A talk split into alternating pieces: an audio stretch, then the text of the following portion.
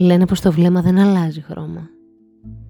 Και όμως, τα δικά μου τα μάτια μονάχα μια στιγμή χρειάστηκαν για να δουν άλλες αποχρώσεις στο απροσδιόριστο των δικών σου.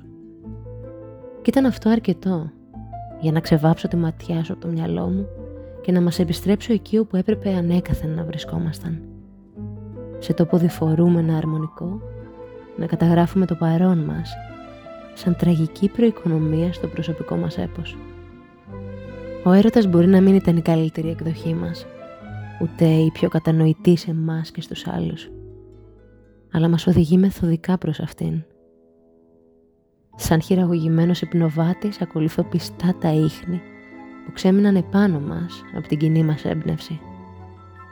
Αυτό το αλόκοτο ομυρικό ταξίδι που φοράει επιδεικτικά το όνομά σου και εκτιλήσεται μπροστά μου σαν θεϊκή παρέμβαση και μία αναστρέψιμη μοίρα. Σαν να ήμουν εγώ ένας άλλος Οδυσσέας, ίσως προσπάθησα τον νόστο μου να τον ξεχάσω μαζί με σένα.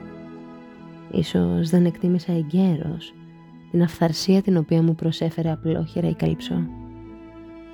Σαν να ήσουν εσύ μια άλλη Πινελόπη, ίσως δεν είχες ποτέ να περιμένεις τίποτα και κανέναν. Ίσως σε παρέσυρε τελικά η δημοσιότητα. Όλη αυτή η διεκδίκηση και η οχλαγωγία από ερωτηδείς μηνυστήρες. Μα ήταν το δίκαιο έτσι, αφού εξ αρχής σε υπολόγιζα για βραχύβιο ταξίδι αναψυχής και όχι για μακροχρόνιο προορισμό του τέλους. Αφού κι εσύ ας μη γελιόμαστε, δεν θα άντεχες να ξανοιχτείς το άγνωστο, χωρίς τις πολύτιμες ασφαλιστικές σου άγκυρες.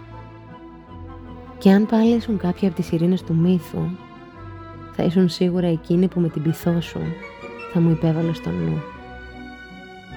Μα ήσουν προσωποποιημένος κίνδυνος, όταν εγώ δεν μπορούσα να προσποιηθώ απλά την ανυποψίαστη. Δεν απέφυγα το τραγούδι σου. Ήθελα να ακούσω με ποια πλάνη έδωσε στους υπόλοιπους άτυχους, όσο εγώ δεν ήμουν γερά με την τύχη μου στο κατάρτι, για να μην σε ακολουθήσω σε βέβαιο θάνατο. Κι έτσι μπορώ να συνεχίζω πολύ παθός την αναζήτησή μου μακριά σου και μόλις δίπλα, αντικρίζοντας την αντικειμενική σου όψη, χωρίς συναισθηματικές αλλοιώσεις εκ μέρους μου.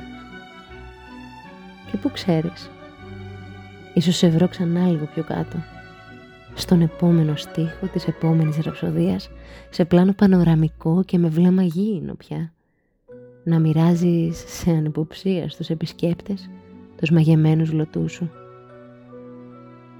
Μα δεν θα μπορείς τότε να επιβάλλεις καμία ελκυστική λύθη στα μάτια μου.